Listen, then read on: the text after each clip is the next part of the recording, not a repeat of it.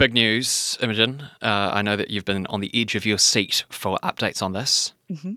The stairwell has sold. The stairwell sold. Yes, and not only did it sell, Oh god. it sold for 20% more than the starting bid. Uh, 32,000 US dollars, that's 25,000 pounds, or about 50 grand NZ. Still a bargain if you ask me, though. Did Yeah. you see that video? Plenty of space. Yeah, this is in reference to a story that we talked about yesterday. Um, a detached, disused stairwell in a prime spot in London. Yes, you heard that right. Stairwell uh, has sold for 50,000 New Zealand dollars. Now, what will the new buyer do with it? Who knows? Oh, I'm so excited to find out.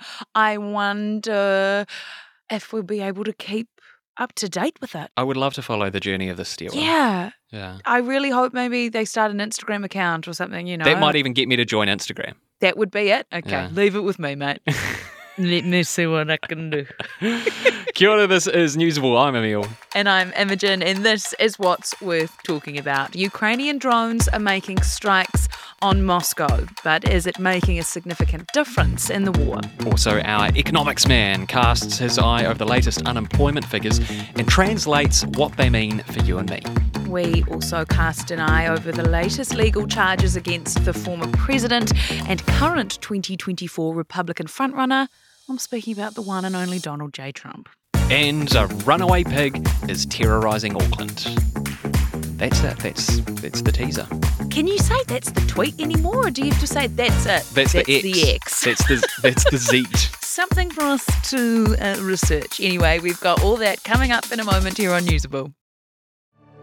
Newsable takes time and resources to produce. Please support our mahi and visit stuff.co.nz slash support. Kiev has warned Moscow that conflict could soon move into Russian territory as drones hit a skyscraper in the Russian capital for a second time. Ukraine hasn't admitted responsibility for the attacks, but Russia's defense ministry is blaming Kiev. So, could this flag a new and perhaps even more dangerous stage in the war? We're joined again by Jen Kirby, who writes for Vox on the conflict. Jen, thanks for coming back on to Newsable. Thanks for having me. What would it mean for the war to be taken to Russia's doorstep in, in, in, in your mind? Ukraine has conducted strikes within Russian territory um, within the past year of the war. Oftentimes, those strikes have targeted, you know, energy infrastructure, uh, facilities that might contribute to the logistics um, and resources of the war. We had seen in May a potential drone strike also in Moscow. So, this seems to be potentially an escalation, a way for Ukraine to send a message to Russia that we can take the war to your doorstep. It is a bit of a warning shot, I think. But so far, we have not seen the kind of mass casualties or things like that that we've seen, um, you know, in Russian strikes in Ukraine. So this very much seems to be Ukraine to send a message to the Russian government, the establishment, and the Russian people that there is a cost to continuing to wage this war. What are the wider ramifications and I suppose dangers here when it comes to Russia's reaction? We know that when, you know, the United States and Europe had considered what weapons and how to equip Ukraine, a lot of the consideration had gone into what might provoke Russia, what might escalate the conflict. Of course, we've seen in the past year and a half that that line continues to move. But I think in some mm-hmm. ways, this is a subplot to the larger story in Ukraine, which of course is the ongoing Ukrainian counteroffensive. And I think when we think of how Russia might respond, how they might, you know, escalate, we should think about it in the context of how things are playing out also on the battlefield. Is this kind of a signifier of what war is like in 2023, Jen, in the sense that, like, you know, you can send a drone, like, nowhere is unreachable at any time? Yeah, and I think that's very much the message Ukraine wants to send to the Russian government. We can reach you. You are not out of reach. And so, if you continue to wage this war, if you continue to strike our cities, we have that possibility. At the same time, it is kind of remarkable because we've seen on the battlefields of Ukraine this kind of World War I style trench warfare, artillery battle. At the same time, it's rather than transforming the war, these kinds of technologies like drones are integrating with this old school version of of warfare that we haven't seen for centuries and kind of creating a new war where we have these incredibly new technologies, but at the same time, the battlefield doesn't look all that different from what we've seen in the past in some respects. With the, the, the drones hitting the skyscraper for the second time, is this a dangerous move for the rest of Europe? I think it's a little bit hard to say at this point. You know, the New York Times reported, for example, that these seem to be part of Ukraine's own industry and its own investment. So this is not, at least so far, it does not seem as if Ukraine is using, you know, Western, you know, weapons explicitly to do this, uh, which potentially is a risk. And it's a little bit too early to say how this might have wider ramifications for Ukraine um, and the region. Jen Kirby, thank you so much for your time and joining us once again. Thank you so much for having me. We're going to do a bit of an email readout tomorrow morning. Uh, so if you've got something to say, like the others who have emailed us, now's the time to get in touch. Flick us an email, newsable at stuff.co.nz. And I'm talking about anything, something you heard the other week on our pod that you want to express yourself on. Go on, flood it. I think you're conflating a whole bunch of issues. Don't want to be held to account no, I- on what- rising child No, abuse numbers. you can manipulate crime statistics. I promised I wouldn't have a ted to you about gotcha journalism. Hang into the National Party's attack line there. But that I think Chris that it would be a resignation offence if I didn't deliver tax reduction. Yeah, yeah we're, I'm not worried about it at all. Nothing That's what iffy in there. That sits with you perfectly fine. That's what we're that's what we're focused on. Whatever happens in politics, the weird, the wonderful, the important, the thought provoking, we got you. Listen to Tova wherever you get your podcasts. The latest quarterly unemployment rate has gone up slightly to 3.6%. That's a small change of just 0.2 of a percent. In March, the seasonally adjusted unemployment rate was 3.4%, unchanged from last quarter. So, what do the latest figures mean? To tell us more, here's BNZ's chief economist Mike Jones, our favourite economy guy for today's The Pulse. Kia ora, Mike.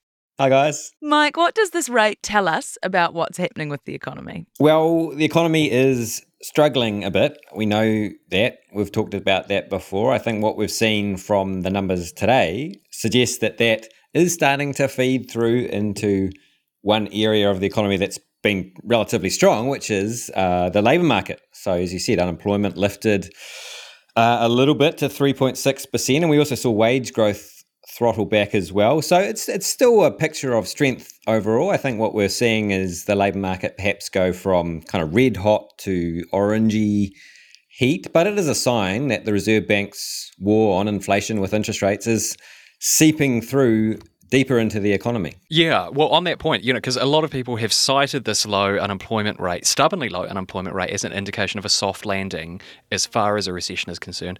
D- do today's figures change that narrative at all, or more of a blip, do you think? I think the jury is probably still out on on soft landing stuff, but there was a couple of interesting things kind of along those lines in the numbers today. One is that it was probably another tick in the box for the the job rich recession that we've been talking about. So recessionary conditions are kind of here. We think they'll stick around for a wee while, but the labour market you know, overall should remain pretty sturdy. When no one's talking about big job losses, we're talking about wage growth remaining pretty strong overall, and and the numbers we saw were very much consistent with all of that.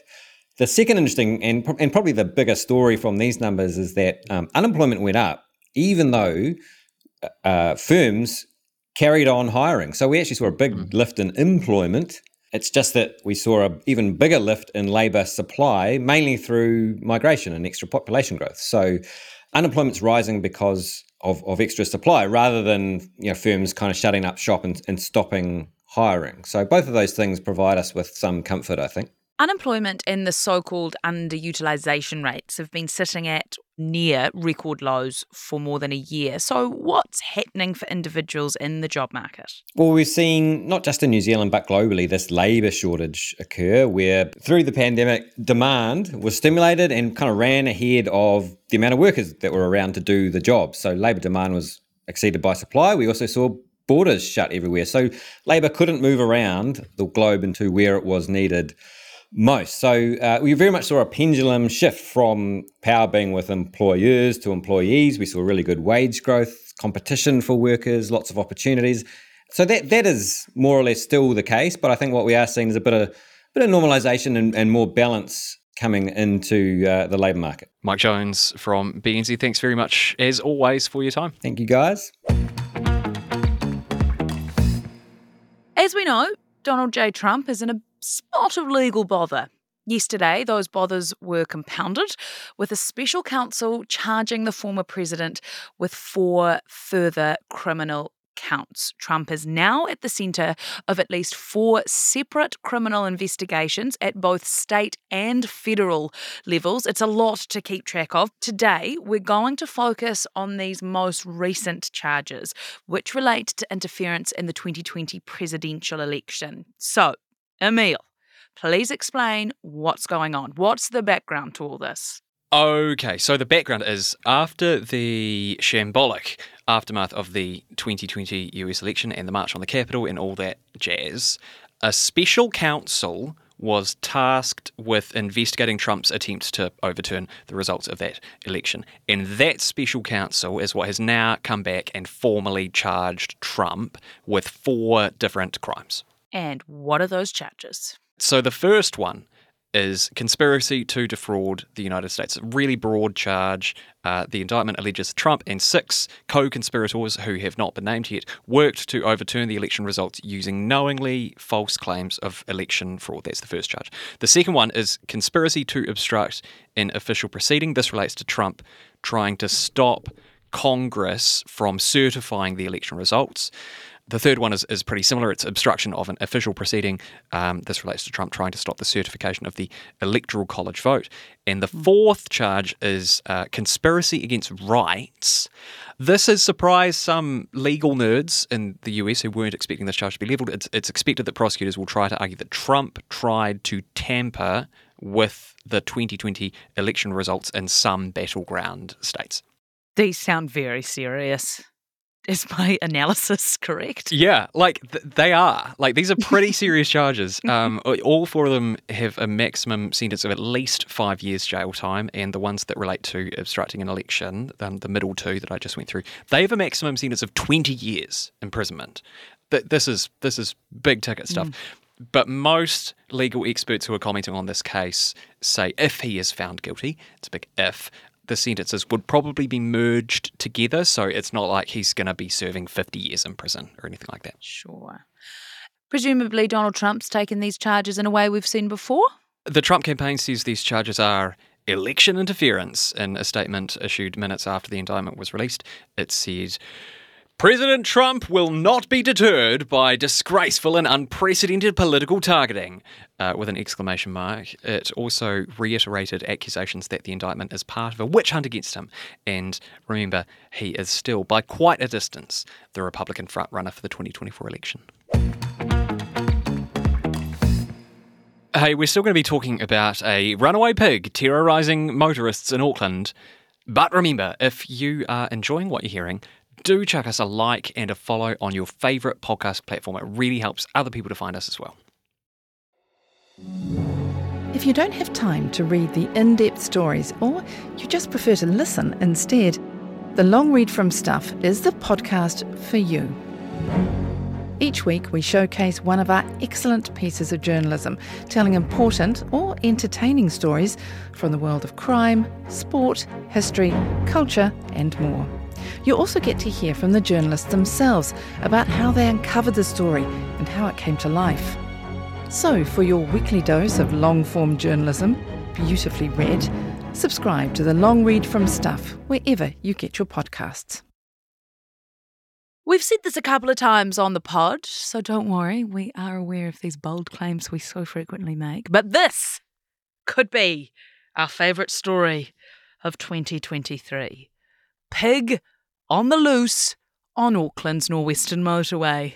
Yes, authorities have been trying for weeks to capture a piggy that has made itself home near this busy motorway. But the swine swindles their attempts every time. Swindle might not be the technically correct word to use, but I really wanted to put swine and swindle in the same sentence. This is honestly my favourite story. How does a pig evade capture for so long? Joining us now is staff reporter Caroline Williams, who has been chief pig correspondent. Welcome to the podcast. Kia ora. Kia ora. And congratulations on your illustrious title as well. Thank you. I think there'll be many a journalism student listening to this and just getting so much inspiration.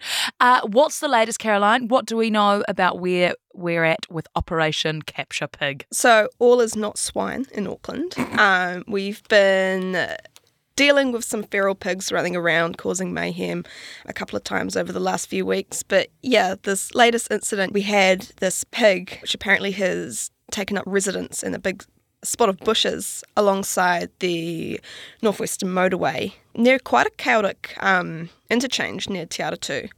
About, oh, I think on the 22nd of July, we first became aware of this pig after it was seen hoofing it down the motorway. Mm-hmm. And armed police were actually called that time to try and get it, but it managed to um, evade them that time. We had a bit of a, a traffic ham, if you will, um, when the pig was spotted sunbathing um, just on the side of the road. Caroline, where did this pig come from? What is the origin of this story, please? Mm. So, Auckland Council's animal management team, they believe that the pig was a pet pig that escaped or, you know, has just been on the run.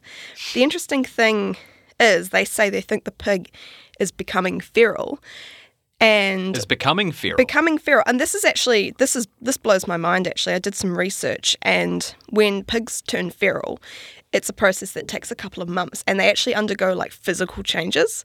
Um, when they become feral. So they can grow tusks, they can grow thicker hair, and they just become more aggressive in personality. Why has it been so hard to nab this piggy? Pigs can run quite fast, um, so that's potentially part of it.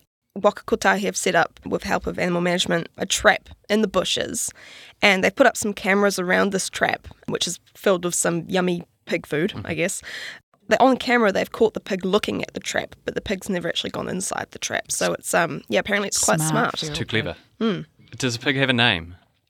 Pig does not have a name, but you know I'm chief pig correspondent. I'm happy to throw Caroline in the whoa in the mix. How does the pig not have a name? I feel like that's the first thing that you would do, isn't it? I mean, maybe they're hesitant to give it a name because things might not work out for this pig. I don't think things are going to work out for this pig. Caroline Williams, thank you so much for your time, Chief Pig Correspondent. I think on that note, we're calling it a. That's Newsable for today. I'm Imogen Wells. And I'm Emil Donovan. Thanks very much for listening, and we'll catch you tomorrow. And if the pig is yours, get in touch. Newsable. News that's worth talking about. If you liked it and reckon it's also worth supporting, please make a contribution at stuff.co.nz slash support.